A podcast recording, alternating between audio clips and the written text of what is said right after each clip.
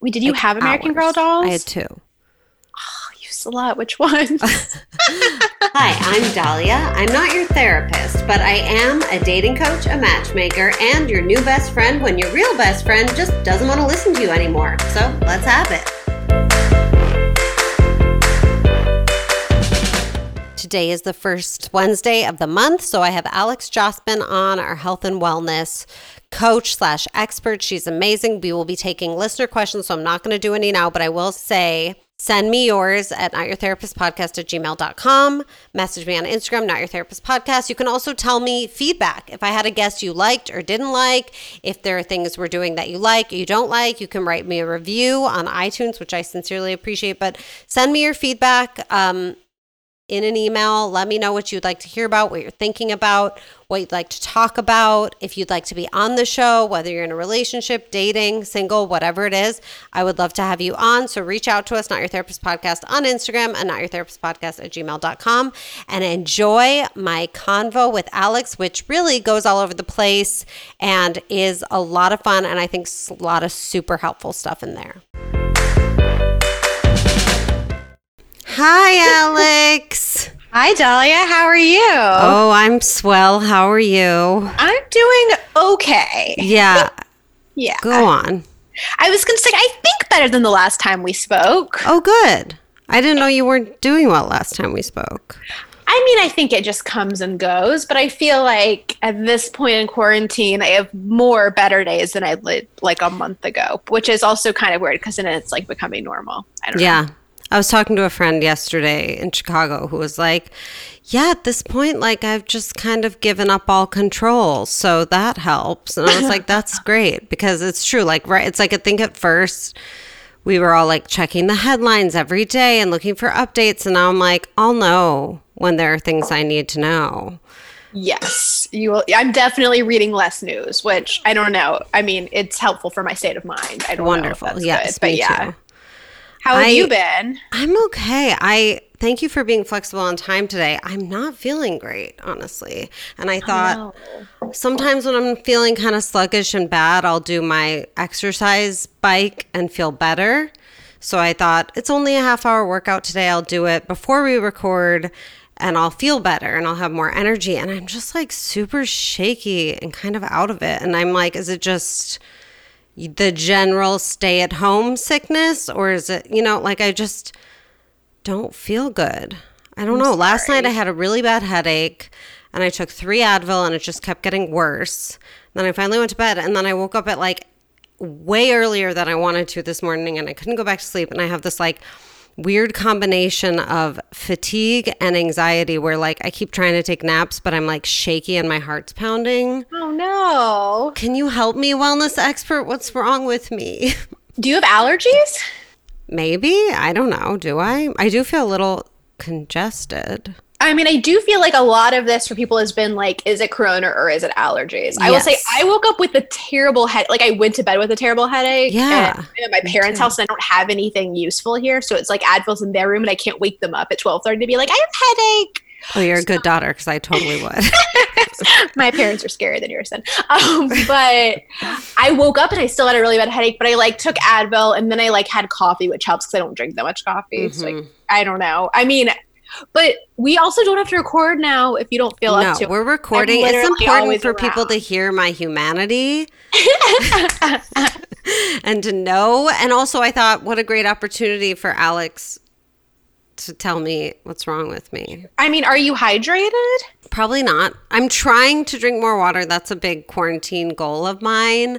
Um, but I'm not great at it because I don't love water. Do you have you tried any electrolyte powder? Um, Matt's big on Pedialyte, and I was for a while with him. But Okay. I've never tried Pedialyte. Pedialyte's great when you're like hungover. right. Really good and like cheaper than probably the grown-up alternatives. We get the powder from Amazon, and it's Okay. great. But I don't. I haven't been taking that because of the sugar. But maybe I'll just have some today. I also think. I mean, full disclosure. I got my period this week. I have it right now, and I was really feeling sluggish and I was like I'm craving like chocolate cookies. So I made these chocolate cookies that I subbed out like every unhealthy ingredient for a healthy ingredient. Uh-huh. Like I added fiber and protein powder and I used applesauce and instead of butter I used this like non-dairy almond creamer that I have and These like they like have the weirdest what? These cookies sound like a nightmare. they're they have the weirdest texture, but they're actually delicious. Like they look like they're still raw. They look like little balls of batter, okay. but they have like a very moist texture. I also added chocolate chips, so they're basically Okay. just chocolate bombs. And I also added espresso powder. and so I Ooh. think oh, as oh, a- you're literally just hyped up on caffeine and sugar. Maybe that's what's wrong. I'm like, there's something wrong with me.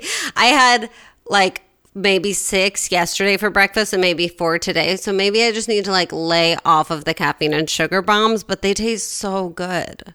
I think I feel like more than sugar. I mean, I don't know. I are you kind of sensitive to that kind of thing? Like Definitely. Like I normally drink one cup of coffee a day. I'm not a multiple cup coffee person. Look, I can't even talk. What's wrong with Yeah, because I feel like espresso powder. That reminds me of in college one time when I was eating like espresso, chocolate covered espresso beans. something. I was like, these are delicious, but that kind of thing can be super strong. Yeah, that's probably what it is. And then it's like I don't have an appetite because I ate so much like caffeine and protein powder. And then probably that's not helping me either.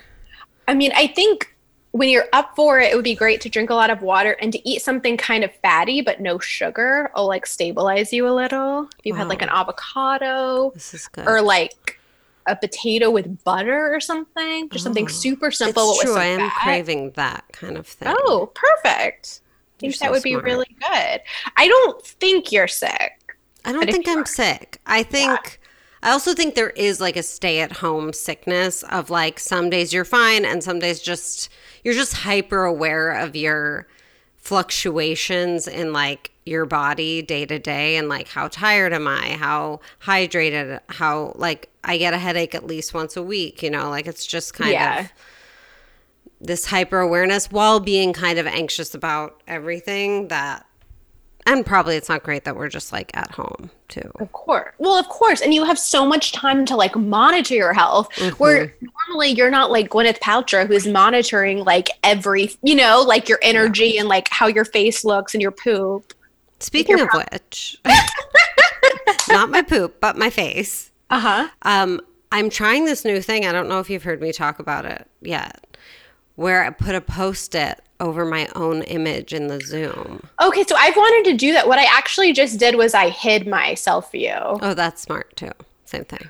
but sometimes it doesn't work for whatever reason. Oh, I didn't know that was even an option Oh, yeah. on Zoom. Yeah. Hmm. If you like right click, you can hide yourself. Oh, well, I kind of like it. I, I, so far I've done it, I don't know, two or three times. And it just kind of lets me focus on you. And I'm like, maybe I look terrible, but if I was on the phone look with you You or in person. I wouldn't know. Well, and I think that's why someone was, I mean, a lot of people have said how exhausting Zoom calls are. And I think part of it, especially in a group, is you're not used to people just like, they're not just staring at you all the time. And you don't see how you look when you like talk or gesticulate. Like, it's like you're looking in a mirror all the time. It's Exactly. so weird. Yeah, it's like when you go to a restaurant. I talked about this on last week's episode, but I'll repeat myself. It's like when you go to a restaurant and there's like you happen to sit in the table facing the mirror. Nightmare. The worst. Can't concentrate. Sometimes I work at Verve Coffee Shops, you know, mm-hmm. on Third Street. And, mm. but like part of their seating is like a bar seating where there's a mirror. And it's so weird watching yourself type away. Ugh. You're gonna catch yourself at all the wrong angles in that situation. Truly. And we're not like looking our best right now. No, we're not. I, I I have been reading a lot of those like why Zoom is terrible articles because I've been trying to justify myself not wanting to do all these Zoom hangouts and Zoom parties and Zoom drinks with people. And one of the things they said that I thought was really interesting about why it's so exhausting is that even though it's like pretty clear video, we're not picking up those like micro expressions of people and our that's how like our empathy response is triggered and our like mirroring response. So it's kind of like our brain is constantly doing double work to try and figure out what's going on because it can't pick up those things naturally and they're also not happening in like real time. Like there's always some sort of small delay that there wouldn't be if you were in person. And it's like, and also when people are looking at themselves or even looking at you, it looks like they're looking down or to the side and that translates to your brain as like untrustworthiness or shiftiness. So it's like our brain is do is is having to do extra work instead of like receiving the signal. It's like interpreting translating trying to translate it to real life. Plus what you said of like the frame is just like right on us like we're in an interrogation room. It's like just your face under bright light just right there. And I'm like, wow, these are all things that make a lot of sense to me. Why it's almost like hanging out, and it's probably good for like work, but it's like I'm finding a lot of times when I'll do um like a drink with someone, a good friend, I'll get off and be like, why didn't I ask about this? And like, why didn't I? Right. why didn't we talk about this? Like it never felt like we really broke through the surface of like how we normally would, you know, of like we would Yeah. do the what's new in the beginning and then we would break into like deeper conversations. But according to all these things I've been reading, it's like it's very hard to be vulnerable when your brain isn't getting those signals and like Yeah. hard to open up about real things. Are you feeling this? I mean, I don't feel like I have as many now, like Zoom happy hours and stuff. I've basically rebelled against doing a Zoom with any more than like two other people. Smart. Like I just like we had like a high school one, and I like like all my friends, but it was like too many people. Or we did like someone's birthday where there were like twenty five people, and I'm like, what? I can't. Because everyone's is- just, because also there's no, it's not the natural, like we can break off into conversations. Right. And my family has started doing them, my mom's family, every week of like a Oh, happy hour. And she's the oldest of seven. And they all just talk at the computer over each other. And they decided to start writing their responses on note cards so they wouldn't talk over each other. But now they hold up the note card and talk over each other. What? So they're, they're interrupted on many levels. But I wonder if that's why, even just talking to you, I have a hard time not interrupting. And I think it is because I'm like the lag, and I'm like, wait, so I don't know. I find it so awkward. No, same. Because I'm like, I'm always interrupting. And I'm like, poor Alex, she can't get a word in edgewise. Not at all. But I think, especially because if you're with more than one other person, when it's like the screen's lit up, I'm like, oh shit, I literally just like agreed with like a grunt, and now it's on me. so true. It's a lot. We just need to be gentle with ourselves. Wait, but back to the sickness and anxiety. I mean, Yeah. I can't remember if we talked about this last week. Like, I was feeling really bad for a while, and I'm better now, but I have days where I just feel like shit, and I just feel like really sad. And I don't want to say for no reason, but there isn't like a concrete reason that day while I'm really sad. Sure. And I was just reading about how this is like collective grief for us. And it's like we can't even fully grieve because we're still kind of waiting for other shoe to drop. Where we're like, Totally. when is this going to end? When, what are our lives going to be like after this? Is someone we love going to die that we don't know about? Like, it's just like so much anxiety and uncertainty. Well, and so far, there hasn't been a single thing that's like, okay, now we know I'm not going to die. like, Right. now we know this person isn't going to die. Or like, now we know we're in the clear here. This is not obviously to make any listeners more anxious than ever, but just to kind of say, we're experiencing this, which, yeah, it's like because we still don't know what makes it really bad for someone or what makes someone susceptible, we cannot relax about anything. We can't, there's nothing that's been figured out essentially. I know. And I was like getting so excited about antibody tests and then found out that they're like not even reliable.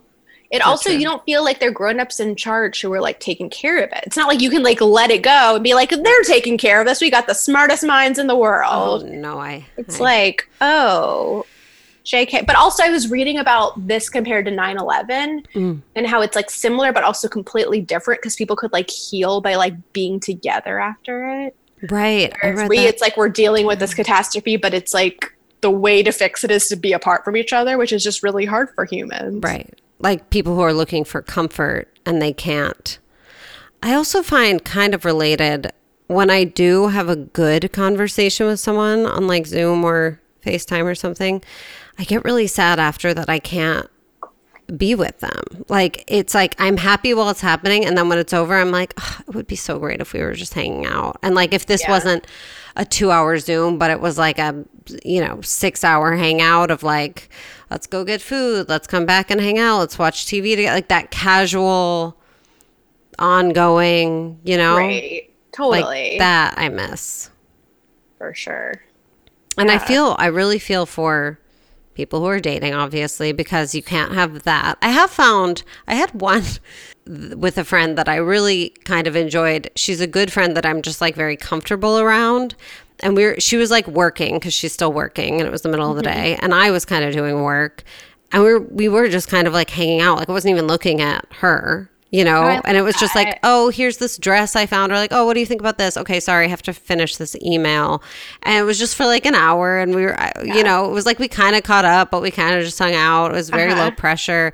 And I was like, this is nice. This I could I do. love that. That's Doesn't have to be like staring at each other and like, Right. you know, Well, also, I've noticed, I mean, I have a couple friends who I've been talking to now over FaceTime that I didn't used to or I didn't talk to that much. Mm. But some of my friends, I'm just like talking to them on the phone, which Yeah. I feel like a little bit takes away that pressure. That was in the article. One of the articles I read too was the phone actually kind of gives our brain more accurate signals because we're just listening instead of trying to take in these facial expressions that we're getting the wrong messages. We're Yeah. just are like we know how to pick up oral A U R Right. A L messages. Right. We know how to like just tune into someone's voice. We've been doing that forever, you know. And there is something too I think when I can like walk around and make my bed and fold my laundry and be on the phone rather than like let me sit down and stare at you. Which is why uh, to bring it to the dating thing, I have also encouraged people if they're comfortable with the phone to maybe start there or maybe do that for your second date. Like if you meet over video you like the person, you don't have to do video every single time. You can take some of the pressure off, talk on the phone and just tune into the sound of their voice. Yeah, that's such a good point. Wait, so have you noticed, have you talked to a lot of people who've been like creating FaceTime relationships? I've talked to people who have had several dates with someone. I have a client who kind of has a weekly standing Sunday hangout with a person that they fun. will just kind of like drink, make dinner, like they're both kind of puttering around. They haven't met in real life yet, but it's it's kind of a lower pressure standing thing and Yeah. eventually hopefully it will you know and and last week i had um these matchmakers on who are doing like the virtual matchmaking so I thing? Have can't believe I haven't listened to your episode yet, but I mean, they've been setting me up. great. Talk about it. So because I've they on- say they do have some people who have really hit it off and some of them are continuing to talk and some of them are like okay we know we like each other. We'll table this until this is over and then we'll go on a date which i think either option is fine. Yeah, I mean, I've had four FaceTime dates through them. oh my god I know. They like get it done. Yeah, they do. They can't talk highly enough. I plug them every episode since this started, and they are not paying me. They're there. There's no connection here except that I really have heard good feedback from people being set up by them of just like it's giving them something to do. It's fun. It's fast. It's interesting. Yeah, Talk- it's can you- totally easy. So should we Um, get into your? So we're gonna. I have a couple listener questions for us that we'll get to. We'll Great. I have a couple too. Excellent. Um, but first, I would like to first I would like to ask to back it up a little. How are you doing living with your family, and when are you coming back? Do you know? Such a great question. Overall, it's been really good. I mean, it's a little up and down, right? Like, I think it was the right call for me. I think I would have been kind of crazed alone. I feel like I would have spiraled probably. Um, I think I mentioned that when I got home, we like all got sick, which was Right. A lot, but also kind of a relief because I'm less scared about getting sick now. Mm. Um, like, it's been overall really nice to have them. But I mean, and my parents are great. Um, and it's been nice for the dogs, and it's nice to have like outdoor space in the yard and stuff. and Isn't to just Atlanta open now too? which Kind is fucking insane. I mean, we're not treating Atlanta like it's open. great. Um, I feel like Is we're just starting. open, or is it like Definitely not like the restaurants we get takeout from and stuff are like we're not opening. We're not insane. Um, So I don't know anyone getting their nails done or go, but the mall is opening on Monday, which is wild and deeply alarming. And our governor's a disaster. Um, but and I do feel like California has under control, and I'd be safer in California. So, I mean, it's been nice. I'm like very torn about when to go back. Basically, my plan has kind of been around May 15th, as that's still when shelter in place ends in California. But I know, I mean, the thing is, there are lots of flights right now, and they're obscenely cheap, like super cheap. So I haven't felt that pressure to actually book my flight because I had to cancel my return because it was too early. So I don't know, sometime this month. I'm very torn, as yeah. you can tell by my rambling, where I'm like, on the one hand, I really miss my space in like LA, but I don't want to rush back and then be like, cool, now I'm just stuck here alone. Right. And you're you're getting along well with your family and you're doing okay there. Because I imagine some people I'm just assuming because based on my own experience, we went to my mom's for a week and it was lovely and I was so happy to see her. But I was like, yeah, I'm happy to go back to my apartment and, and be on our own. Yeah, for sure. so, you know, I can imagine it, living with your parents can be its own ch- challenge definitely. And i think it's hard i mean it's hard for me to not revert to being like a teenager when i'm here especially when they're the only people i see. It right. feels like i'm a child who's been grounded. Oh. like here i am still. And it's like did you put away your dishes? And i'm like ah. you're like i left across the country for this.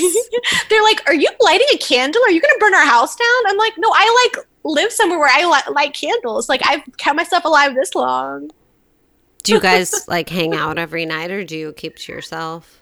We both. I mean, they kind of like laugh at me because they're like, Alex is an introvert. She's going to hide in her room. um, like we we were like, we'll get into a show. Like we rewatched Succession, which was nice. Mm. We don't currently have a show. Well, like I feel like just now, I don't know if this is controversial to say, hopefully not, that they've started occasionally having friends over like outside like six feet apart. Okay. Or like I've started occasionally going to like a friend's house and sitting on like their deck or something. We've done so we're, we're doing that. As long as I mean, in my humble opinion, which doesn't amount to much, if you're six feet apart and you're outside in the open air and you don't touch each other, it's like the same thing happens when we go for a walk or go to the store. I'm definitely closer than six feet to people yeah. when they pass me, you know? Totally. So like it's actually probably even safer because we've done yeah. it a couple times.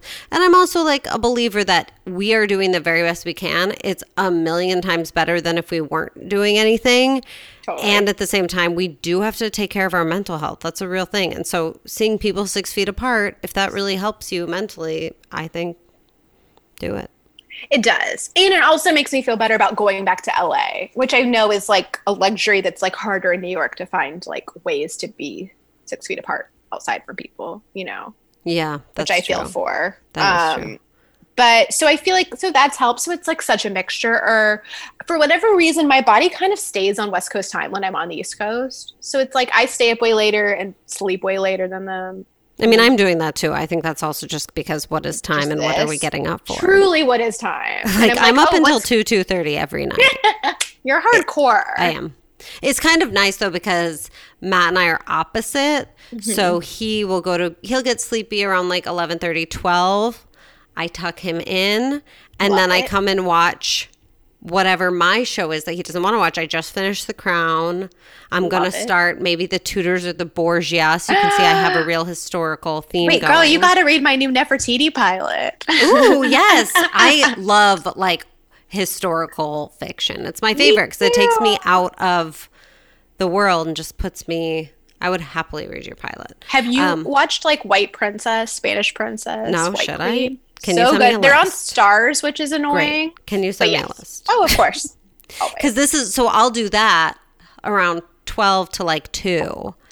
Then I come to bed, read for a little bit, then he wakes up at like 7.38 i usually sleep till 9.30 or so. So he gets Wait, like he's two on his own volition getting up at 7.30 because he goes to bed at like 11 11.30 and right. he just wakes up. I think he's used to it for work and stuff. of course. and he's just like an early he's like a morning guy. And sometimes i'm like should we be more in the same schedule? And i'm like no this is the only way we actually get time to ourselves right now yeah. is that he gets like two hours in the morning and i get two hours at night where we're just like completely doing our own thing that's great. It's so nice. Yeah. And have you guys has it been going well otherwise being sequestered yeah we, we had a funny conversation the other day where he was like you know we always get along really well but every once in a while we'll have like an on edge moment and he's like and i feel like since this started we're doing better than ever like we're not having any of that and of course me being me i focused on the part where he said that sometimes we have an on edge moment. so I was like, what do you mean? You think we don't get along well normally? You think this is better? Well, what's going to happen when this is over and we go back to normal life? What do you mean? And he was like, that wasn't the point of what I was saying. He's like, obviously we get along, but like this is even better. And then I was like, okay, once I calmed down, I was like, what can I take away from this? What is he responding to? Like, what is better about this time for us? Aside mm-hmm. from the fact that like we don't go anywhere or do anything and maybe that's relaxing for us but i'm like i think there is something good happening right now where people in general and kind of the messaging on social media or whatever is to be forgiving of yourself mm-hmm. and to kind of give yourself whatever you need and not feel bad about it. So, like, I think normally I have some angst around like what I should be doing, how I should be productive, what we should be doing as a couple. Like, why am I not doing this? Why am I not doing that? Should I go to this party? And it kind of drives me into this existential crisis, which then, of course, I take out on him.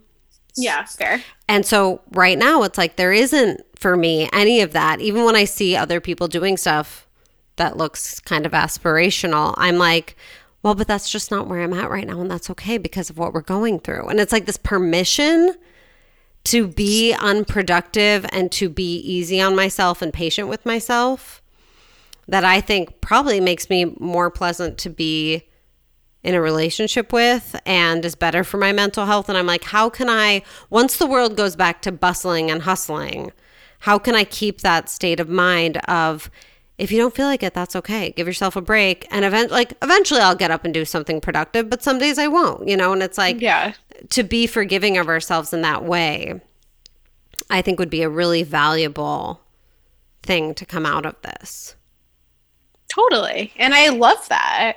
I think it's really great that you're being gentle with yourself. yeah. Intention to keep it going forward. I think sometimes we think that we need to be like super judgy and critical of ourselves to like stay ambitious. And I don't think that's the case at all. Well, and I think it's that whole thing that I find to be very true of like when I'm the most hard on myself is when I'm also really hard on other people. So I think with that gentleness and non judgmental of our own state, it also gives us permission to be less judgmental and harsh on other people. So I think he's probably feeling a little bit of that too is like, while I'm being patient with myself, I'm also being more patient with him. I'm not giving him shit about, you know, playing video games or needing alone time or feeling sluggish. I'm just, we're both kind of being like, whatever you feel is okay. And I'm here to support you. And I like, when there's something he does that annoys me, instead of being like, I'm going to get all heated and like really dig in here, I'm just like, is it worth it? Like, we're living in the same house. We're not going anywhere. Do I need to pick a fight right now? Or like, can I just relax? And usually I can just relax. That's amazing. It's pretty great. I mean, it's working right now, knock on wood. If this goes on for another six months, who knows where oh we'll my God, don't say six months. but I do think there's some good, like if you can kind of focus on being patient with yourself and forgiving, and then kind of remember, I'm going to try to remember what that's like when this is over. That when I have the urge to get caught up in the this matters so much and every moment matters and he's not doing what I want him to do and I'm not doing what I want me to do to kind of be like it's okay. What's the rush? Like why do we need the permission of a pandemic to be kind to ourselves? For sure. I've been on hold the library a really long time for this book how to do nothing Ooh. in like the attention economy. I'll let you know when I get it but I think that's kind of the point that we like are always in this like productivity trap. And finally, people are like, I mean, I think initially there were these people who were like, Shakespeare wrote King Lear during a plague, blah blah blah. But now everyone's like, okay, like stop it. Like, right. if you want to make we don't even cool, know if Shakespeare was real. So, or if it was his wife, who knows? Who knows? So I can say fuck that. Plus, I read some other article because obviously it's all we're doing right now about embracing boredom, and it's like a Chinese principle called Wu Liao or something like that. Don't know how to pronounce Ooh. it. Sorry, anyone. Um, the idea of like not just being unproductive, but like embracing whatever your mind kind of wanders to as like a tedious, pointless task to do. And it's like sometimes that task will become the thing that you want to do, but sometimes it'll it's just like a break for your brain. It's actually really good for your productivity to do that. Like it was giving examples of like people who are building these miniatures of themselves in quarantine, or like some girl who covered herself in like every eyeshadow color that she has, or like, you know, like just kind of, I feel like organizing.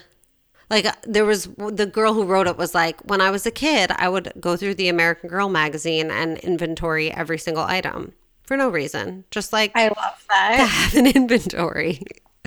Wait, there's this amazing poem that makes me think of I don't know if it's a poem or like like a little blurb from the New Yorker called Before the Internet. Uh-huh.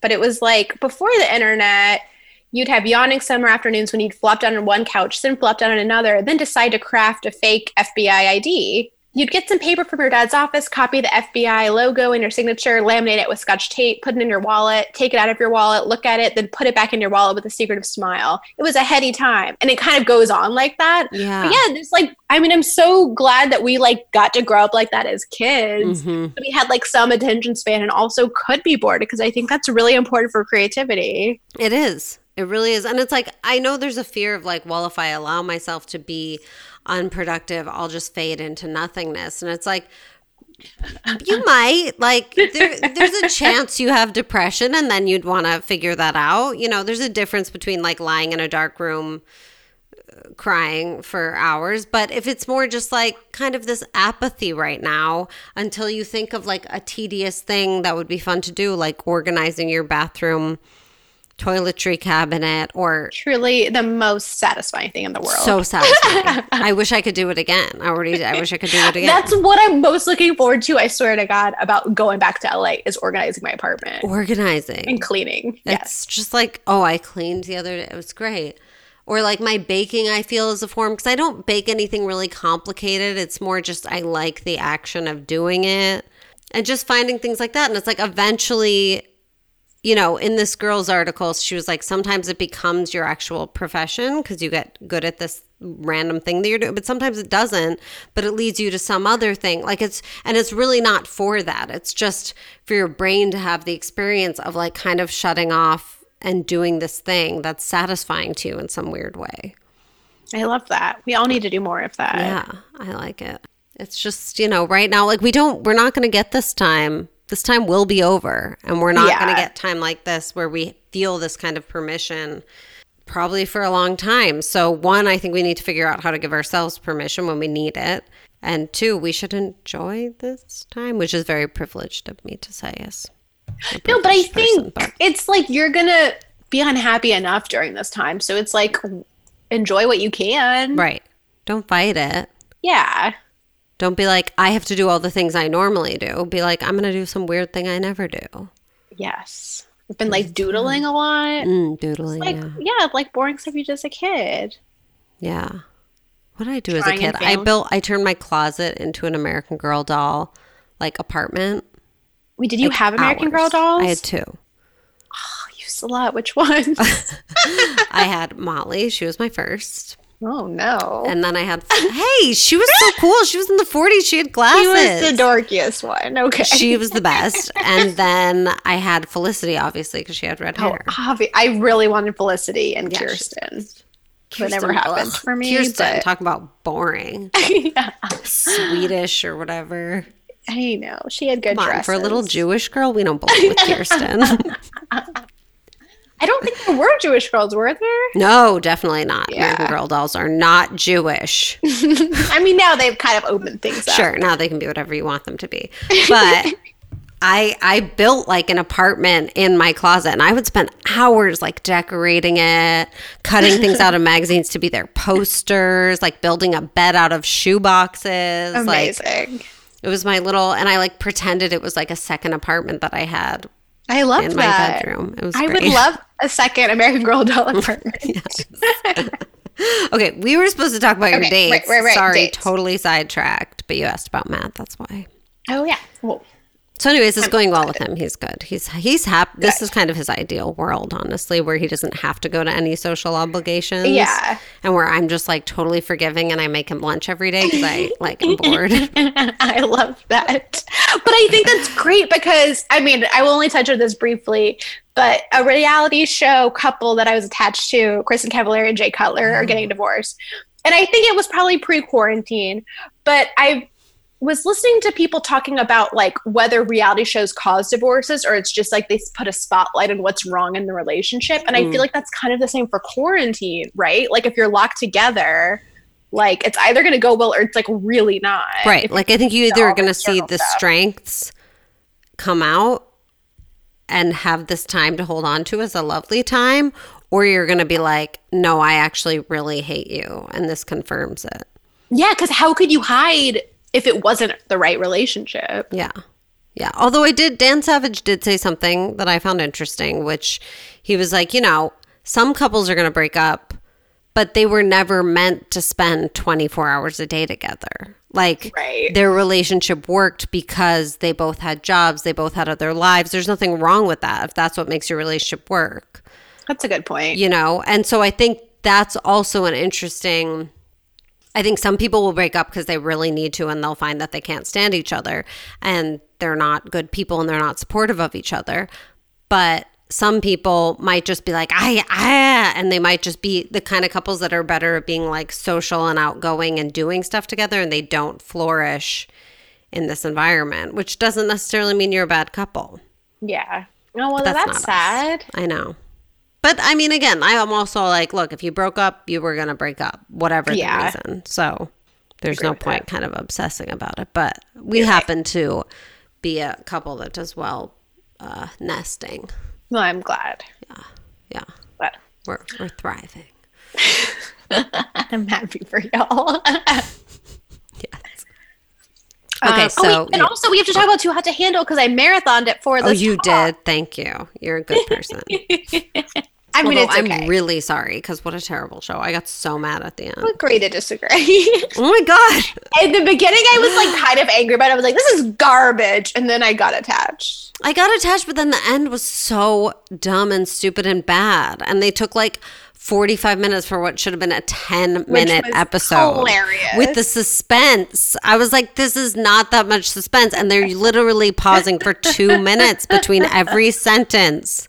and it was so not that surprising I know it was appalling, but fab. But I felt like there were a couple good lessons from it. So okay, okay, we'll well, get to that. Should we talk Okay. about that or should we talk about your dates? let's tell me dates. There's not that much. There's Okay, a little. So I went on four FaceTime dates. I felt like it was good because much like real life dating, there was like one really good one, one uh, kind of good, but also kind of friend vibes, and then two there were like one that was kind of bad and one that was like really quite bad. But not. Qu- I'm sorry. I mean, it wasn't like a nightmare, but it was something that I was very much like, okay, I'm glad this was like just a FaceTime call, and it's like goodbye forever What was bad about it? He well so it's interesting because i've now been out of la for almost two months which is insane. And so you really see and i think all of these people are in the entertainment industry and which is cool. I am also. But a couple the worst ones they were both just like so hollywood where i felt like they like really wanted me to know like how well they were doing one of them was so name droppy Ew. and kept being like, oh, like I'm a comedian. I work with like XYZ comedian. Oh, you work for that one? I know her. And I'm like, okay, like I couldn't care less. right. We don't. And then he basically kept like pitching me his different projects. Where I was Why? like, hey, this isn't even, s- I mean, I'm not going to steal them, but it's not even smart to tell a stranger like your No. whole pitch. no. But I think he was just, try- I don't know, maybe, I mean, I'm sure he was trying to like find common ground. Yeah, he like, probably didn't know what to bored say. but it was like, just such a i don't he also was a lot older which which wasn't like the deal breaker but it was an added layer where i was kind of like you should do better Right. You should know better than this. This kind of so Girls. i don't know yeah And then what about the good one? Talk about the good one. the good one was good um i mean it was just like an enjoyable conversation it wasn't Yeah, it wasn't that long, but he was just like funny and interesting. And at first, I thought he was he was like a couple years younger than me, which I know you don't care about, but isn't like my favorite. Um, and at first, he seems like a little bit young, but then he mentioned some things in his past where I was like, oh, he's like self aware. He's like learned things. I like his outlook on life. And so we, um, actually, I texted him the next, we'd like talked about he has like a favorite bar that he used to work at and he was like yeah we should like go when you're back. That's fun. open. So i'd like text him the next day being like i enjoyed it like hope we can go. And he's like yeah i meant to text you but like yeah. I was like great. Great. Um but we haven't been talking since which is fine but there is this i mean which is i think better for me. I don't necessarily want to like be talking to someone a ton before meeting them even over facetime like no, if it I happened agree. great but there is this weird thing where even when i'm so then there were like a couple others that were fine, but I don't think really a connection. Um, and then there's someone I've been talking to from Hinge, just like text me with a lot. But there's this weird thing where it's like, even when I'm back, at what point, yeah, like who knows when we could meet up? Like, I guess at some point, maybe we could go for a walk, but that also feels kind of like not something you do with a stranger. Hmm. Well, I think you could do it obviously during the day in your neighborhood where you're oh, comfortable. yeah, not in like a murdery way. Oh, it just okay. almost doesn't even seem like it's like abiding by quarantine to go on a walk. I don't know. Um, I think six feet apart it is. That's just hard because you have to like talk really loud. True. But also, if you have a place with a yard or outside where you could sit six feet apart and yeah. both, you know, have a glass of wine and a thermos, like true. I think there are ways. I saw you actually send me that article about like relationships and babies and stuff during this time. And there was that one couple that did like a silent disco dance party. Oh, yeah. Together, like where they played the same music and dance, but obviously six feet apart outside. I thought that was totally. cute. Yeah. That's kind of a lot. But it is a lot. I mean, it doesn't seem like a you thing. Some people, yes. You probably not. I mean, I think yeah, it's a great question. I I think you're doing the right thing by not um trying or stressing about talking a lot in between now and whenever like just being like okay we like each other like let's talk again when it's time yeah. i also think there's a case to be made for some people are going to be like yeah we're just continuing to talk and deepen it and that's fine but it's like the intensity can ratchet up kind of quickly when you're doing that and before even knowing a person i don't know if that's the best idea there was a girl i think she's like you know, I met one person and I'm really into him and I want to stop talking to other people. And I'm like, I just wouldn't yeah, get that attached that. to a person no. you haven't met yet. You know, like that's cool. I'm happy for you. But then maybe just table it with them. You don't have to keep talking to other people if you're not in the mood for like mental health reasons. But like, don't put all your eggs in one basket that you haven't met the basket yet. that metaphor, yes. But no, absolutely. I think you are definitely right. Like I've been texting with one person, and at one person? point, yeah, the hinge person. At one point, he was kind of like, I don't know, like what we're doing, like when we'll be in the same place. And I was like, yeah, like zero pressure. Like we don't have to text all the time. Like yeah. it's all good. And then why haven't like, you done a FaceTime with him? I haven't suggested. He hasn't. I don't know. The truth is, it just like seems exhausting to me. Mm-hmm, mm-hmm. Like it's not something I'm like, oh, I can't wait to FaceTime with a stranger. Yeah. And like I just don't really want to. But if he was like, let's FaceTime, I would be down. Right. But I don't want to, so I haven't. I think also it's like fun but very low pressure to text him, and it's like sometimes we'll text him like a lot during a day and then we might not text for a few days. But i don't feel like i'm not going to be heartbroken if i meet and it's like not a connection. No. Like it's kind of been entertaining. He seems cool. But i feel like if we facetime it could really take away like that like not a connection and that we can't text anymore. Okay. I mean if you're enjoying texting him and it's working for you and it's feeding your quarantine soul then i say do whatever feeds your soul. Yeah. Yeah it's been easy. And i feel like I mean, who's not to say that I would never do this, but I'm not like putting all my eggs in this strange basket. Yeah, basket you don't know what it's made of. the oh, wrong Lord. basket can be oof. Oof is right. Splinters, you know what I mean? But it has been it's interesting because especially at the beginning of quarantine, I was like messaging with some people in Atlanta who kept trying to get me to break oh, yeah. quarantine and I was like, "What?" But even LA people, some people would be like, kind of like, oh, well, when are you coming back to LA? As if that mattered. But it's just interesting. I guess we'll just see what happens in the next few weeks, slash, I don't even know. Because we're going to have to, yeah, transition at some point. Yeah. I, I do think some people are in denial, though. Like the whole when are you coming back to LA is like, a question you would ask in a normal circumstance, like when this isn't going on. And right. they're just kind of, I, I think people don't really want to admit that we have no idea when any of this is ending. Yeah. And people keep wanting it to be ending and to be an answer. And it's like you can want whatever you want, you can will it, but that doesn't make it a reality. We have to just deal with our day to day reality right now, which is we don't know. We don't know anything. And that's why, I mean, my biggest, this is a first world problem, but I don't know when to go back because I don't know. I think when you get sick of your parents. but I feel like this feeling like this is the one time I'll get all this time at home, so I should like enjoy it. If you're still feeling that way, you should. You should. Yeah. If you get to the point where you are not enjoying it and it is deteriorating your relationship with them, that's when you should leave. Yeah, that's a good point. You know? But if you yeah. still feel like you're both getting something out of it and you're enjoying it more often than you're not. As my acupuncturist said, I should leave before I'm stagnant. Or yeah. starts feeling stagnant. Well, we're all a little stagnant. I was gonna say, I'm like, but when I'm home. yeah. Great things can happen in stagnancy. Just think about um cheese and kombucha. I am. I mean, this is such a cliche. I am working on my own my sourdough starter. Yeah, there you go. Today is the. I might have messed it up yesterday. We'll see if it survives. I'm so amazed. I had a whole conversation with a person about a sourdough starter. She's like, "You have to feed it." And I was like, hilarious. Mine's, right. I will say, even though I might have messed mine up because I was using like an e cookbook, so it was a little confusing, which I don't know, whatever. It was also, inc- mine's gluten free. It's very easy. It's literally just like rice, flour, and water, and you add some more every day and mix it. How do you know if you're messing it up? Because I realized that I put the amount for day five instead of day four, which was oh. way more.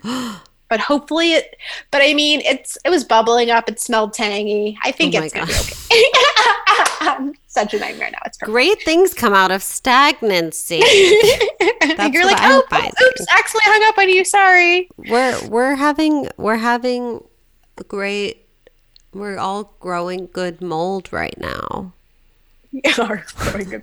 We're like butterflies in our cocoons. But isn't this exactly. weirdly like you had to handle when it's like punishment if they kiss? This is what I'm saying that I think Netflix had the inside scoop.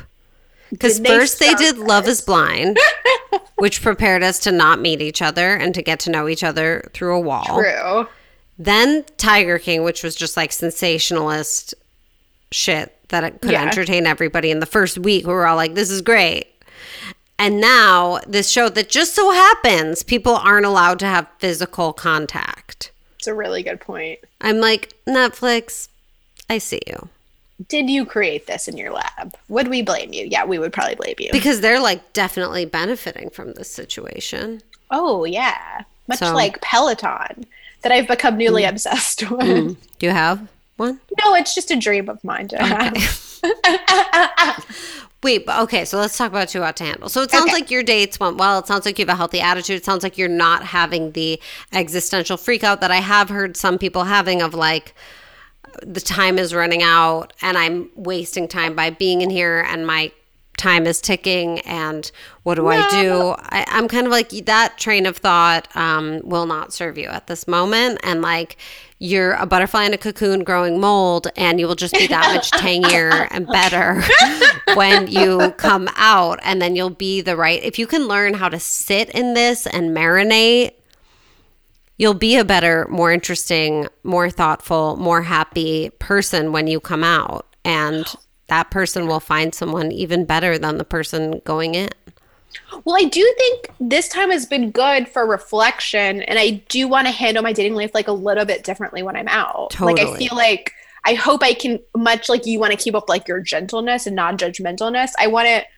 like being home this long and not being able to be active makes me want to be more proactive when I'm out there and like Good. date more people and like go after people I want.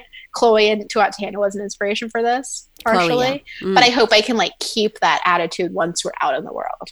You have a little bit of a Chloe thing going on.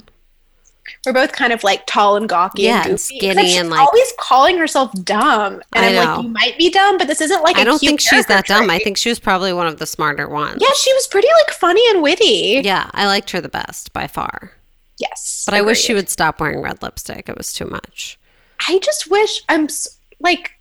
I don't want to hate on breast implants, Mm. but there were a couple people, especially her in particular. She was so like I understand that's like a hot body for a lot of people, but she was so skinny, and then it was just like these two boulders that were kind of like a part on her body that just like made me uncomfortable. Yeah. I, you know, Matt watched the first episode with me and then said I was on my own. Um, and he's someone who will stand for a lot. I've gotten him into a lot of bad ones, but he was like, I was like, do you think these people are hot? And he honestly, and I know when he's being honest, was like, no, because they all have fake boobs.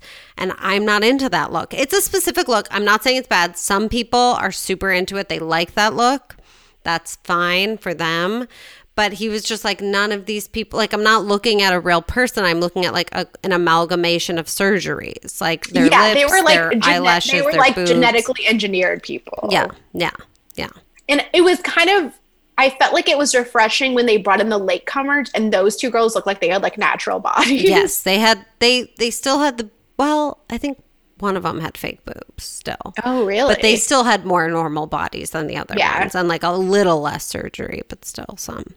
A Not that there's I mean, do you do whatever makes you happy, but like it was a little bit strange to watch all these Barbie dolls walk Yeah. around.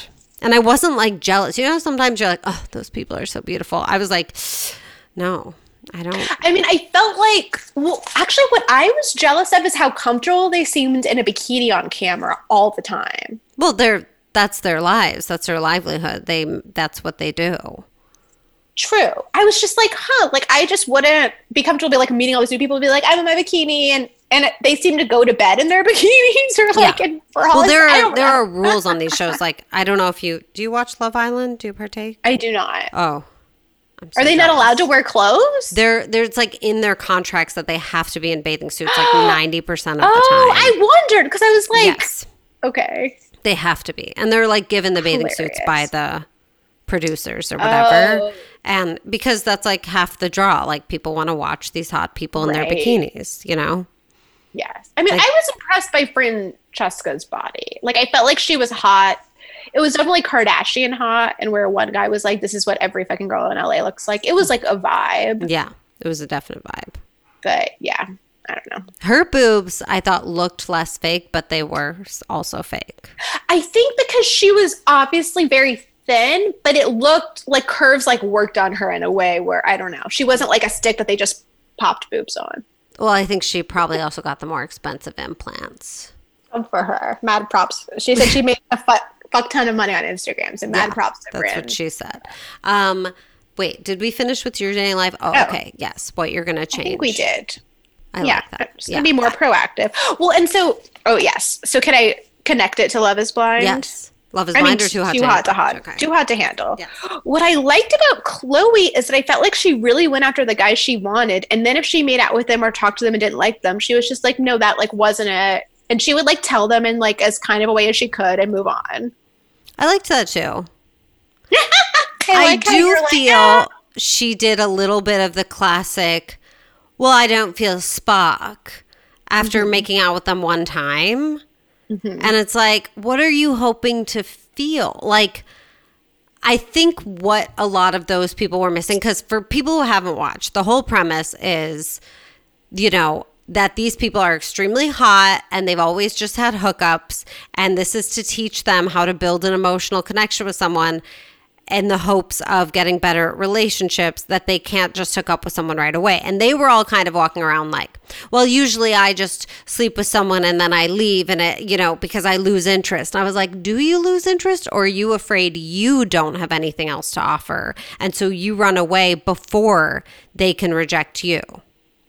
Interesting. I definitely felt like, especially with the guys, I like made the biggest difference in terms of vulnerability, and that definitely was the case for like Sharron, probably David, like a few of the guys, like Bryce, who initially I despised, who lives on a houseboat in Marina Del Rey, and was like, I sleep with a different chick every yeah, night. Right. And then he was like, I was really bullied for I don't know being fat or whatever. He's like, I was bullied, and I know I've like been getting validation from dating i mean from having sex with a bunch of random girls mm-hmm. and i like want to get to know people. And i was like i appreciate the self-awareness. Like yeah. clearly yes. I think it did work on some of them but i think like with chloe it's like she for whatever reason believes she is dumb. She got those boob implants for a reason. She she thinks that what she has to offer is her hotness and her body. And so my feeling is that her commitment phobia doesn't come so much from not finding the right person as it comes from wanting to reject someone before they reject her. Like, that she thinks all I have to offer is my hotness. So once I sleep with them, they're not going to want anything more from me because that's what I believe about myself. So I'll ditch them before they can ditch me and find out there's nothing under the surface. Even though there is there is stuff under the surface. I thought yeah. she was smart and funny and interesting and down to earth. But I think for whatever reason these people have decided that what they have to offer is their looks and they don't expect anyone to want anything more from them. I think you're right. That's a really good point about Chloe. And that was why it was so sweet. And David was like, I was like, when they were like looking at each other's eyes with Rhonda, mm. doing like that New York Times experiment of like looking at people's eyes and falling in love, where he was like, oh, he cried. I was like seeing your soul and like how nice you are and all these things and like not seeing your body. And I mean, it was very I don't know what the, like it was very simplistic, but I felt like he meant it. Like I felt like he was really sweet and they really slept on David. Oh yeah. David was another one that came in like, yeah, usually I, am a player and and I ditch everyone after a one night stand. I was like, oh no, you clearly wouldn't if you thought like I feel like he gets ditched or he yeah. ditches because he doesn't want to get rejected again. Like he's hot and he thinks he's dumb and he thinks yeah. all he has to offer is his hotness. So he runs out of there before someone else can reject him. But like he was such hard? an eager puppy. so sweet. Yeah. I've never felt so bad for these hot people. I know. It was kind of sad. Especially because a lot of them like will go back to just doing what they do and not believing in more for themselves, which to me, then I look fast forward 10 years in their future when their looks are probably still good, but probably, you know, there's new 20 year olds they're not who they. It's like, well, what are you gonna do then? Well, yeah, you can't like be making money as like a bikini Instagram model in your fit, can you? I mean, forever. I mean, there's just so many, and it's like, what differentiates you? Yeah. That I think if they all, you know, I think for people who want to be in a monogamous, loving relationship, you want to start exploring those connections sooner rather than later, rather than just like relying on your looks and being like, I don't need that. Like, that's fine if you don't want that. But I feel like for a lot of these people, they're just pushing people away and they can allow themselves to like have some feelings if they, you know, yeah. When they're 30, they're going to be like, mm, I wish I had allowed some people to get close to me. For sure. And made some mistakes so that I'm not making those mistakes later on especially the people who wouldn't be vulnerable at all, like yeah. that weird blonde girl in a couple. Yeah. Oh my god, the blonde girl and then the uh, nipple pierce guy. Oh, he was a nightmare and so stupid. He like actually was really stupid, I think, but also an asshole. But he also seemed to me to have such a protective armor. Like yeah. I'm like, oh, you've obviously been deeply hurt. I don't know if it was your childhood or some girl or something, but you have just this wall up that I do not believe. Yeah. Because when someone comes in and they're just like, this is stupid, you're stupid, everything's stupid, it's like, okay, we see you. Like that, like you're the kid in kindergarten, you know, who's like just going to start bawling at any second. Right. But yeah, yeah. Bless their hearts. I appreciate that Sharron was like, this is because he was the guy with Rhonda who was like, "This is because my like ex went off with my best friend." So like, how I don't. Yeah, I, that I appreciated so yeah. much that he was able to voice that to her. And then she Did was like, think, "I was surprised at how cool he was when Rhonda casually dropped that she had a kid." Like at almost the very end mm-hmm. where I was like, if I was him, I just would have been like, why didn't you confide in me earlier? And yeah. she wasn't even like, I'm sorry I didn't tell you earlier. She was just like, I'm missing my son. Yeah, I know. That was a strange choice on her part. I feel like he got really vulnerable and she didn't get as vulnerable with yeah. him. Like she was a little more protective and she could have been like, I didn't tell you because I was afraid you would reject me or freak out. Right. Which is totally fair. Totally fair. But then he was cool about it. He must have just kind of understood that that was like something she was nervous about. Yeah, although on Instagram they don't seem to be together anymore. No, they don't. I did a deep dive after. Sorry for anyone. This obviously contains Spoiler spoilers. but Francesca and Harry, oh, what's his face are yeah, but they I never uh, found said, very attractive. No, and I did not understand why she was so into him. I was like, so maybe he's him. better in person. Maybe it's because he's really tall and she just like yes. likes a tall guy. Maybe it's his Australian accent. He was like not the hottest guy there. He was like a little doughboy. he was like a child. Like he had a very yeah, young a face. Yes. He was like a hairless. He was hairless, just a tall child. Yeah, he was like a tall child. I think she just liked that he was kind of a jerk to her. I guess, but she didn't like when what's his face was like a little cool on her. Was like, I'm not going to break the rules and make out with you. She was like, fuck that. Yeah. I don't know. She was she was another one that I was like, "Oh, you really like when people don't treat you well." Interesting.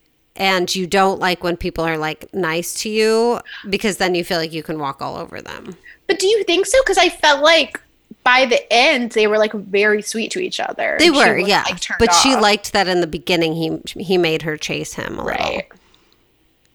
And I it, it did say in my deep dive on the internet that they broke up for a little bit and now they're back together. But I'm like, hmm, I wonder what that oh, was. I did not know that. Interesting.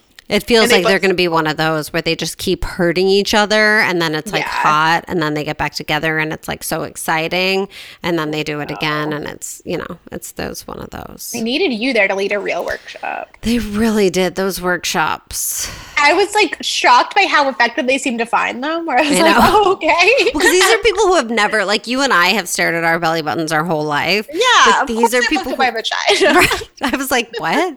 um, but these are people who've never done any type of self reflection or work or therapy. I did yeah. I did get a little misty eyed at the boys workshop. Oh, same. When they made up. When they that had been fighting sweet. and they made up. I also just felt like David was such a gem. David was a gem. And he like stepped aside for Sharonda after Rhonda. I was just like, y'all need to go after like there are a couple guys here who were sweet and you're like not chasing the right one right but, but david was too eager like did that one part where he like skipped over i was like don't do that he, he like skipped over for his date with lydia He's like skip it. I was like Lydia. Lydia was the one who came late with the black oh, hair and the green eyes. I liked yeah. her. She did have good eyes. Was yeah. that real black hair? No. Yeah, I think so. Definitely. But I was like, that is a striking combination. It is. She was very striking. I also read that Bryce and Nicole got mm-hmm. together after the show. Which one's Nicole? Nicole was the very sweet British with the pretty eyes. She was one of the originals, not Chloe. Not was she the Irish girl? Yeah, yeah, yeah, yeah, yeah. Okay, yeah, because I like really felt bad, especially for the Irish girl and for like the Jesus guy who got like no play at yeah. all. I also, I mean, the Jesus guy was a lot. He was a lot, he and he had a cross tattoo, so like I wasn't gonna date him. But I, I personally found him the most attractive. Well, he so was maybe, definitely the hottest, but yeah, he his no personality was very holier than thou. It was a lot. The yeah. Jesus guy bless his heart. We okay, that. that's all we. That's good. We covered it. I think the yeah. valuable lessons there are like to not protect yourself from getting hurt and in the process protect yourself from having a connection like be honest be vulnerable you might get hurt but like that's how you learn and grow and learn that there's more to you than what's on the surface yes vulnerability is hot it's yeah. great it's hot so i got a few questions okay let's do them uh, so what is a good friend of mine just found out that her ex is engaged. Um, and they got engaged during quarantine. No, I don't think so. Okay. She just found out though. Okay, it was like right before quarantine, and I mean, he is kind of a mess. They were together for a few years, and he's been with this girl for less than a year. And there's a lot of baggage. But the question she had, they have several mutual friends, and no one told her, and so she just found out through the internet like two months after the fact. And her question is should they have told her? Should her friends have told her? Yes. What do you think?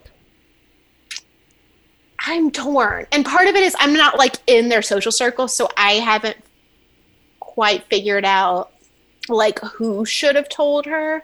But I also feel like they've been kind of wimpy where it's like she was gonna find out eventually.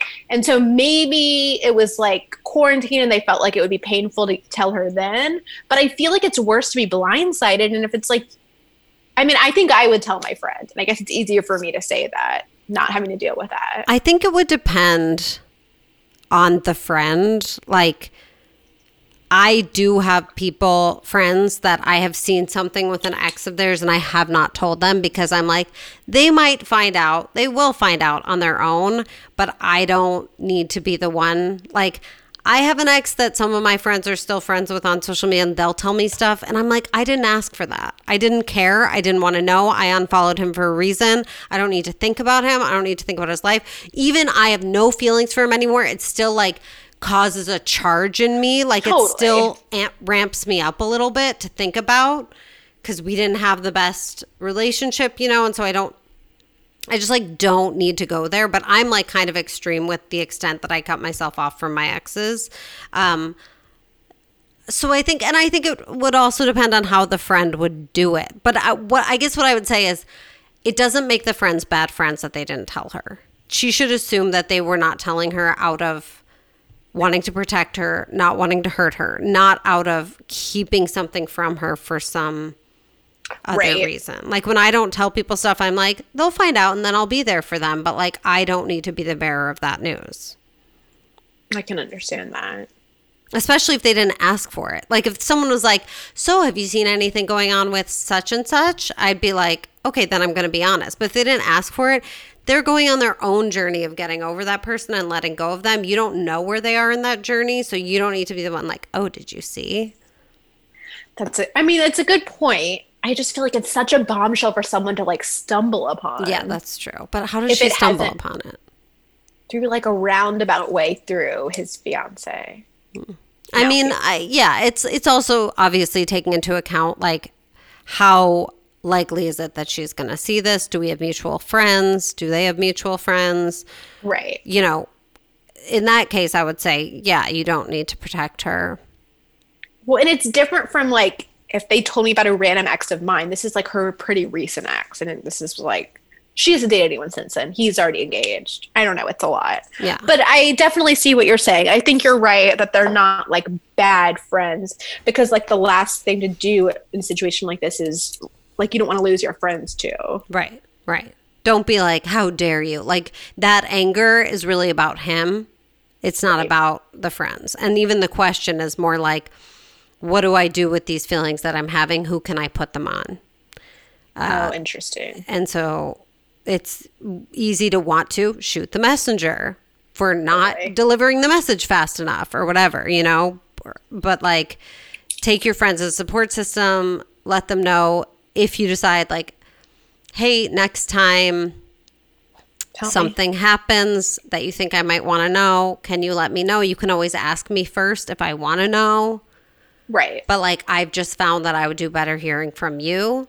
But assume that they were trying to do the right thing by not telling you. They didn't want to upset you, especially in the current state of things. That's a good point. Because some people, it's like they want all the details, and some people feel way better. Yeah. So you have to spell it out. Yeah. Okay. Good question. I appreciate that. Yeah.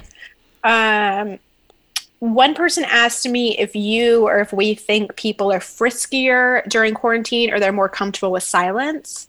I mean, I don't know that those are. Those are seem like separate things. yeah, I think Yeah. those kind of are separate things. I think yes is the answer to both, Yeah. but also no is the answer to both. Right. It's a case by case basis. There have been people, there have been studies that like people's libido is way higher, and there have been studies that people's libido is way lower. Because some people, when they get anxious, they medicate, self soothe by being horny and masturbating. Just like in that book, and come as you are. Yeah, totally. It's what I used to do. Totally. Yeah. 100%. Um, but then some people just, they get depressed, they get anxious, they have no sex drive at all. And similarly, you know, sometimes I just want to fill the room with the sound of my voice while Matt sits here, and other times I'm comfortable reading next to him in a way I never have been before. Without interrupting to chat. Yeah. Yeah. So it just depends, I think, on the day, on the person, on the moment, on the headlines. The hour. Yeah. Yeah, It all depends. it all depends. You're such a good doctor. Thank you. um, someone asked me how we're both passing this time. How are you passing the time? I was writing, which was helpful, although I've kind of finished something and I'm waiting for feedback. Um, a journal, I do morning pages. Like I feel like I have a cup, a few things that I like make myself do every day.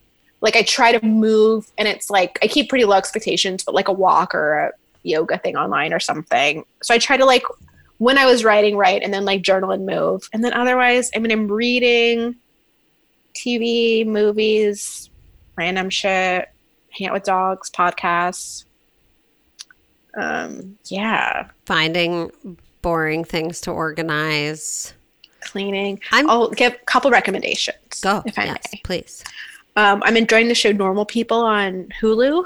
Oh, I read that book. That was very good. Or Mhm. did you like that book? I enjoyed it. I liked it okay. I felt like it was a young adult novel. Well, I love young adult novels, so that's fair. I was like, I'm this only- isn't revolutionary, but it's fine. I enjoyed it. I'm only two episodes in, and I've heard mixed reviews, but I'm enjoying it. It's like a little bit like kind of quiet and slow, um, but I'm really enjoying it.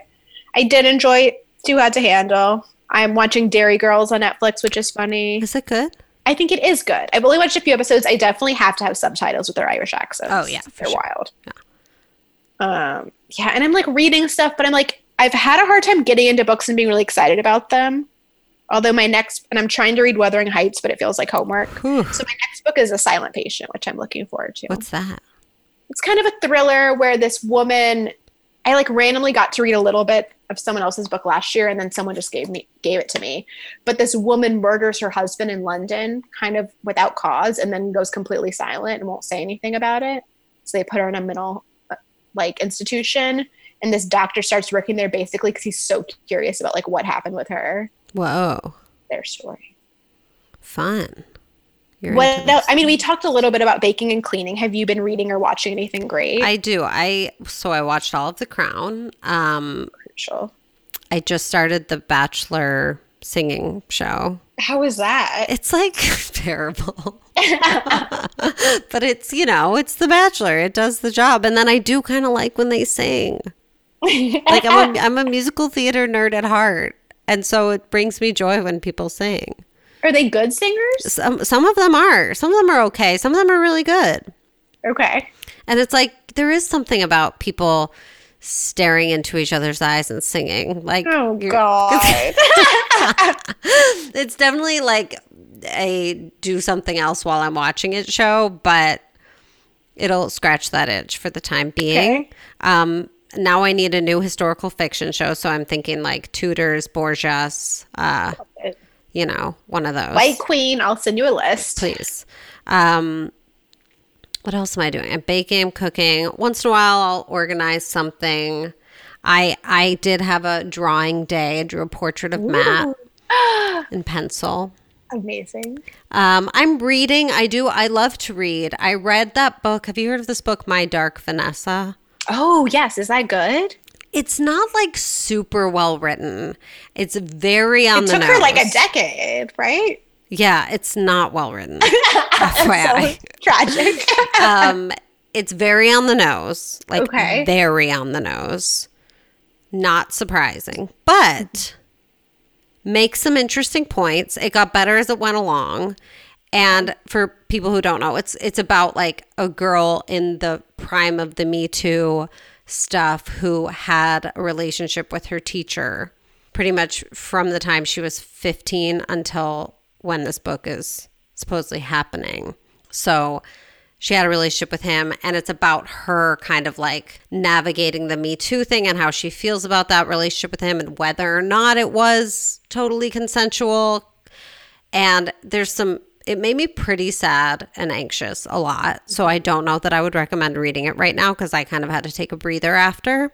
Yeah. Um, but it had some really interesting moments and sad points, but it was kind of overall satisfying to read. And it's highly controversial, I think, because she doesn't come out in the Me Too movement. She keeps it to herself and kind of works through it on her own. But I do think some people that's the better move. That's what they have to do. And even if they're not technically like saving other people with that, they're they're helping themselves, you know?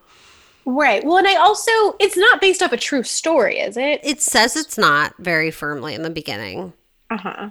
Who But knows? people think because I, I know there was some plagiarism issue, but it didn't seem to make Oh, any sense. Oh, really? Is that why it was controversial? I think that was part of it, where someone she was in a workshop with or something seemed to think she'd stolen her story, but I think she'd started writing it years before that, so it Okay. didn't make. I mean, I I'm sure know. it's not a super uncommon story. Um, yeah. Did you read Three Women? No. It was a big book, But like someone just told me to read that. Several That's months ago. It's interesting. So this reporter Lisa Taddeo goes into. I'm sorry, I don't mean to interrupt your recommendations. No. but this could be interesting for people. Um, kind of goes around America. She wants to talk to women about their desire, and she interviews a ton of women. But she ends up like moving to the town that a, three different women live in, and chronicling their stories. So one is about a woman in like a sexless marriage who has an affair. One is about a woman um, whose husband is very into them having like an open marriage but she's like not necessarily totally into it but kind of goes along with it and then one is a woman who was in a relationship with her teacher in high school and when she kind of learns more as an adult and realizes how much it messed her up Yeah. she speaks out and the whole town turns against her and like supports him Yeah. um, and that is a true story Yeah. and so that's the only one where they actually use the real name because it was like in the news Mm. um, i mean it's super interesting it's a little bit of a downer but Yeah. fascinating I'm taking a break right now. So I read that and it made me like sad and like anxious and depressed and Oh. all kinds of feelings. So now, but it was very interesting. And I, I'd say if you, I, I thought it had a valuable perspective, which is like there are all different ways to cope with that happening. right and you know you kind of have to take care of yourself and she realized at the end kind of that she was telling herself it was consensual and it was this love story because she had to hold on to that or else basically her whole life didn't exist. Because her whole life was built around this thing happening and this being a love story. And if she admitted to the fact that it wasn't that then who was she? What was her Right. identity? And that was it was very sad. Um but she got a good therapist and she worked through it and that was great.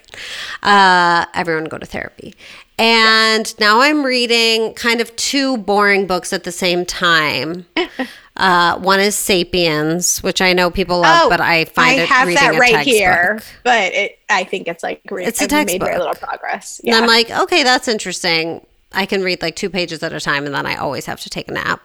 And then I'm also reading this book about like Russian cuisine. Ooh, just because I really love just picking up like a super random book that has nothing to do with anything and just kind of getting into some topic I know nothing about. great. That's how my boredom likes to explore. So I'm reading that. You know, I've got, I'm just kind of picking up things around the house. I take a lot of naps. I'll read articles. I talk on the phone. I limit myself to like one big phone call a day. That's about all I can do Yeah. Do like an hour with my cousin. I do do the phone more often with certain people. Like if the person I already had a phone relationship, I'll stick to that. For sure. Um, you know, I'm still coaching somewhat. But I'm really just letting myself. I did start doing morning po- pages, but I only make myself do them Monday to Friday, so it feels like the work week, and then Oh, the nice. weekend feels like the weekend. I'm So so glad you're do doing them. Yeah, I think you inspired me, and I didn't realize it because one day I was just like, I should do that, and it's just kind of a nice place to dump all my weird dreams and thoughts in the morning. I'm down for your weird dreams too. But yes. Been having crazy weird dreams.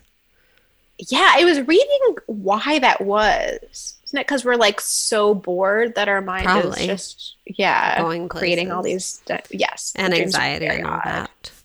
So that's what I'm doing. And Matt and I cook a lot, Love you it. know, go for walks. take your walks. Does LA seem any different now than it did when we talked like four weeks ago? Nope. Fair. I want to make sure we touched on most things. I Oh my god, Dahlia, I read had written down in my little notes for our podcast like wellness rec and my number one rec was gentleness which you've already covered That's so nice. I, I need that. We all need that. we all need it Okay, this person says so they're married, homosexual, married, and they have a kind of don't ask, don't tell openness okay. uh, where it's just kind of accepted that they both sleep with other people occasionally, but they don't talk about it, they don't address it, they don't do it in their home. So this wow, that makes me so anxious okay This person said, going back into forced monogamy makes me wonder if my open relationship borderlined on me having a sex addiction, or is that not a real addiction? interesting Yeah. I mean, you're the therapist. I think it's a real addiction, but it also seems like a placeholder for other. Yeah, I don't even know. I mean, I know that a lot of people who have addictions to other substances can then kind of keep their sex addiction. It's like filling a hole. But I also I have no idea. What do you think? I mean, I'm kind of of the Dan Savage school of thought, which is sex addiction is not real. Like it's just an excuse? It's not an excuse, but it's not like a physical addiction. Like, unless you were literally like, must be having sex all hours of the day, mm-hmm. I think it's generally a symptom of something else. It's not like substance addiction. It's like, again, treating your anxiety or fulfilling a need for validation or some way of acting out or breaking the rules, or in this case, maybe the secrecy and the covertness of it is something Right. appealing in some way. Um, so I, I think more importantly than am I addicted to sex is what is the sex doing for me? What am I getting out of those interactions? And you might also really love sex, the actual act of getting off. But I think more often than not, in these cases, it's tied to something else. It's some other compulsive need. do you think people ever use that in relationships for to like keep them from getting too close to the person they're actually with like there's just always a safety net here are other people interested in me too i'm like keeping this door open Possibly. I mean, I think, again, I think it's different for everyone. I think some people just really strict monogamy is not for them. And I don't think that says anything bad about them or their relationship. And if they're both okay with this arrangement, I'm okay with it for them. Um, but in some cases, if they're not okay or they haven't talked about it, or it's not a part of their arrangement, then yeah, the person has c- commitment issues that they're running away from by Right. doing this thing outside of their relationship. Do you think it's equally good to be in an open relationship and like talk about it versus this don't ask don't tell policy I think the don't ask, don't tell is a little nerve wracking.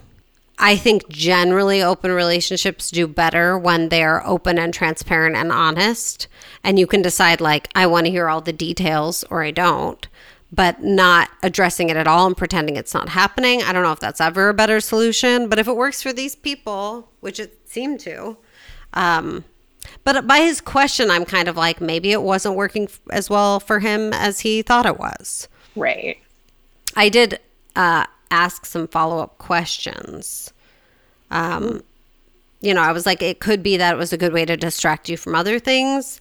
Like, and ask yourself now, are you enjoying this forced monogamy? Do you think you want to do things differently when you get out? Like, back to what you and I were saying about this time being very valuable, where you can really do an inventory on yourself. So, if you're single, you can kind of go back through past relationships, experiences, people you're attracted to, you know, your history and kind of do a deep dive of research into yourself and what works for you and what doesn't. So if he's noticing this and he's asking this question, this question has to be coming from somewhere.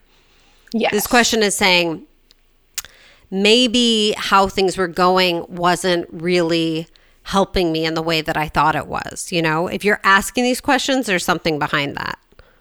definitely and not yes making him happy or her happy Right. i mean i think i would wonder too if or i would want i mean i don't know obviously i'm sure everyone has different rules in terms of if you know like what it means is don't ask don't tell thing but if they're like don't want to know the details of the interactions, that's one thing.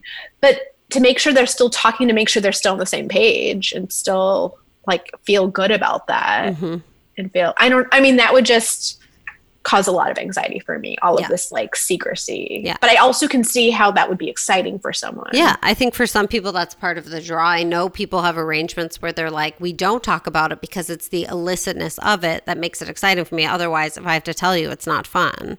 Right and if that feeds your as long as you're communicating clearly about what you're doing and how you're doing it and why you're doing it, I think you're okay. I think in this case, they never really talked about it. It was just kind of an unspoken agreement. But are you sure you even have an agreement if it's unspoken? Right.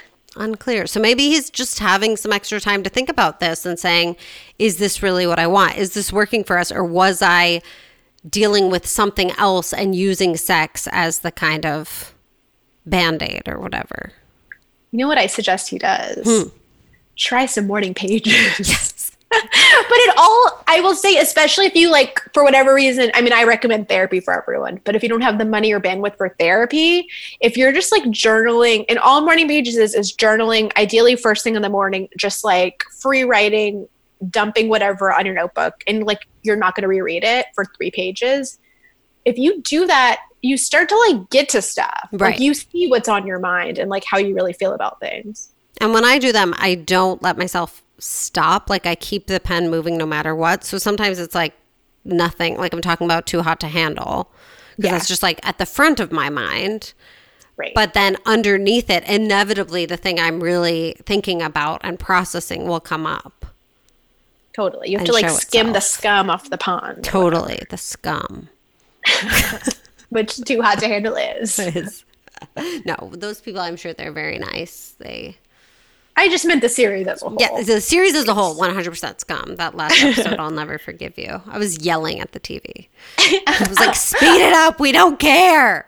Well, I loved what I loved about the money element. Quick aside is that the pot was so small for like 10 people yes, or however, where it was like the stakes are not high enough for them to get upset when it's like, okay, I just lost like $500. Like, I don't yeah. know how much money I'm getting. You're yeah. dividing it up with all of us. Yeah. It, yeah. LOL. And then I had that other question that I mentioned briefly about she did meet someone she liked and should she stop talking to other people? And my answer was kind of like, if you don't want to talk to other people because of your mental health and you need a break from dating in general, that's fine. Don't not talk to other people because you're so smitten kitten with this one who you've never met yet. Yes. So I think that's a good rule of thumb. I think that is a good rule. And I feel like it's just like everything else. It's like be gentle with yourself and figure out like what's fun right now. But yeah. try not to get trying not to get too invested in people you haven't met yet. Totally. And it's not that I would say, you know, protect yourself because you can never truly protect yourself from getting hurt. But right. I have noticed, especially with my clients too, that when things aren't working out, like I had one who had three or four dates with someone and they were going really well. And then he kind of put a stop to it because I don't know, he had just broken up with someone and felt like it was whatever. They were supposed to go on a social distance walk and he canceled. And okay. she got super upset and she was like, Why am I so upset? I haven't even met this person. I was like, Honestly, a lot of your big feelings are probably really not about this person. They're from what we're all dealing with on the day to day right now, whether we're dealing with it or not. Um, so when they have an outlet to come out, like someone disappointing you in this way, they're going to come out and they're going to feel so much bigger.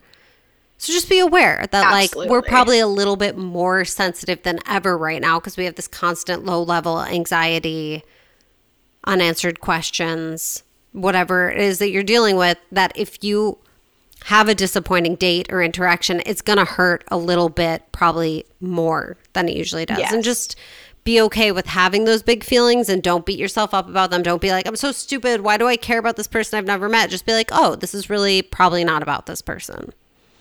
I think that's a really great point. My I did this self-compassion workshop with my therapist, which was great. And it talked about how which you might have heard from therapy, it's like the second arrow, where the first arrow is that you like feel sad or rejected or whatever from this guy And then the second arrow is you like beating yourself up for feeling bad. Yes. Which is so unhelpful. So like just let yourself feel bad, but don't Right. beat yourself up for feeling bad. Right. You don't need a reason. You don't need to be like, you're so stupid. Why do you feel this way? Like, just be like, oh, I feel this way. Then you can be like, oh, it might be tied to some other things that are going on.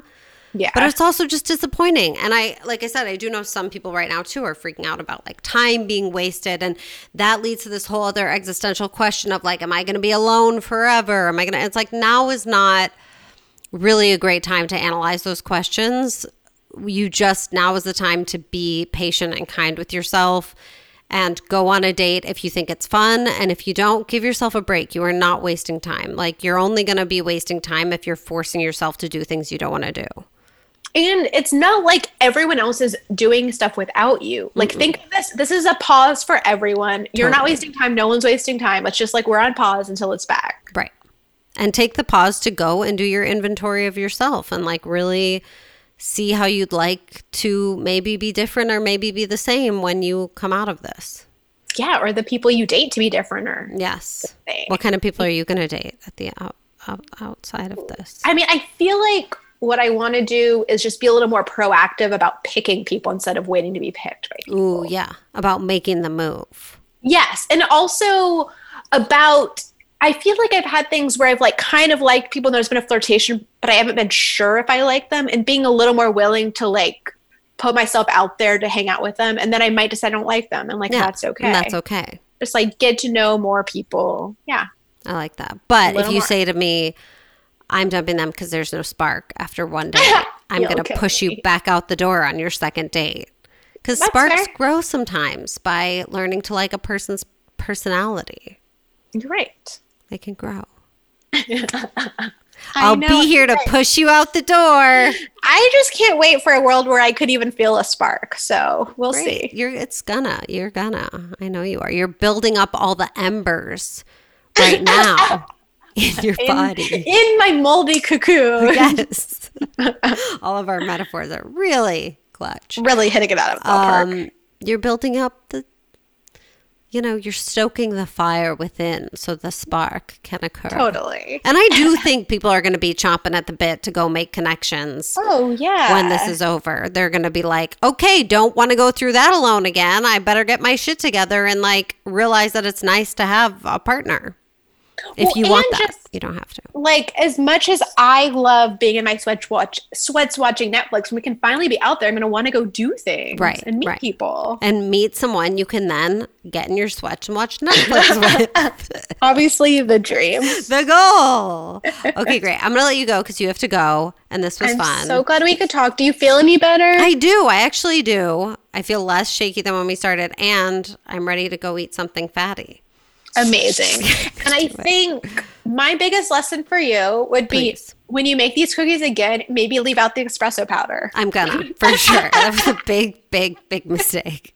I've been watching too many baking shows, and they're always like, if you add coffee to the chocolate, it amps up the flavor of the chocolate. Maybe you can get like one for breakfast, but no coffee or something. Yeah. Skip your coffee for drinking. them. Listen, Eating I'll do them. my best. Okay. Well, Every day we is a talk. Be gentle relearning with of yourself lessons. You go, go overboard. yeah, I'm. I'll just eat something fatty. Perfect. It'll be great. Every day I'm going to wake up and resolve not to do this again, and then I'm going to do it again. but I'm being gentle with myself. It's okay. Be gentle. Eat some avocados. Yes. Okay. Well, stay healthy. Stay, healthy. gentle. Did we cover everything you wanted to cover? Oh yes, Okay, we covered my notes. I'm glad you're feeling good. I say get stagnant, baby. Grow some mold. Yeah. Just adds to the flavor. oh no. Okay, this was a play. Okay. Wait, where are you going, by the way? You, you were I'm like, I have to go somewhere. To sit on a friend's deck. okay, nice. I'm just starting. I mean, I'd been here for six weeks before I saw any friends, so I'm seeing Just be careful out there. couple. I'm going to stay six feet apart. I think they're very strict because they have like a baby. Oh, good, So we're yeah. not getting close. Good, Don't good, worry. good. Okay, great. Have a lovely time. Thank you. Have a lovely day. Thank you. talk to you soon. Alex. Bye, girl. Just the tip, a dating tip. I know I have been emphasizing these fun and creative dates, and I think they're awesome. If you can be fun and creative at this time, good for you. But I also really like the idea of dates and hangouts with friends that are just hangouts. So whether that means doing it on the phone, even if it's your second or third time talking to the person, switching to phone is totally fine. And hanging out, you know, not having an activity to do, not feeling glued to sitting in front of your computer, um, but making yourself dinner, making a drink, and talking as if you were hanging out in a low stakes situation. I can take some of the pressure off. That can make it more fun for you, more easy, more relaxed. And then you can go whenever you want. And as much as we were talking last week about dressing up for the date, feeling like you're going on a new date, a real date, making yourself feel good, all that, which I totally support. I also think there's a place and a time for relaxing, taking it easy. If you've talked to the person a few times already and you're like, what else are we going to do? You can be like, want to just hang out and make dinner together? And we don't have to talk the whole time and you can tell them that. You you can say you know I'm comfortable with silence even if we're on the phone together on the computer together. I think a phone call where you go for a walk is nice. Sometimes taking a walk can really kind of like stimulate your mind and your body give you new things to talk about you could go on a neighborhood walk at the same time and tell each other what you're seeing. Or you can just sit and hang out. Or if you don't feel like doing any of this, call a friend, hang out with them. Don't feel like you have to be on with them. But it can be nice just to feel like someone else is there. You can comment on things as you want. You can talk about things as you want. The stakes can be low. You can set it up to be that way. Let's just hang out, keep the stakes low. You do what you need. I'll do what I need and let's just be with each other. And I think that can be really valuable in these times. And even if, you know, it might make you feel a little wistful and nostalgic of really wanting to be able to be around this person, that time will come. And all these hours that we're putting into getting to know other people and ourselves and ourselves in this situation, those hours will pay off. Thank you, as always, to the wonderful Alex Jospin, health and wellness coach, and overall hilarious and amazing person, for joining me. You can follow her on Instagram, a Jospin. You can also reach out to her for a free health and wellness consultation. As you heard, she's quite good at it. She diagnosed me. It's the cookies. Kind of wish I hadn't told her, but here we are. I'll have to pull back on those, I suppose. But anyway, she's great. Thank you to her for joining me. Thank you to all of you for sending in your questions. Thank you to Melissa Gruen, Christine Bartolucci, Josiah Thorngate, my amazing editor. Don't forget to send us your questions, not your therapist podcast at gmail.com. Follow us on Instagram and send us your questions there, not your therapist podcast. Tell me what you'd like to hear, what you want to talk about, what you've been thinking about, what's working for you, what isn't. Write me a review on iTunes and thank you in advance for listening, rating, reviewing and making dating fun.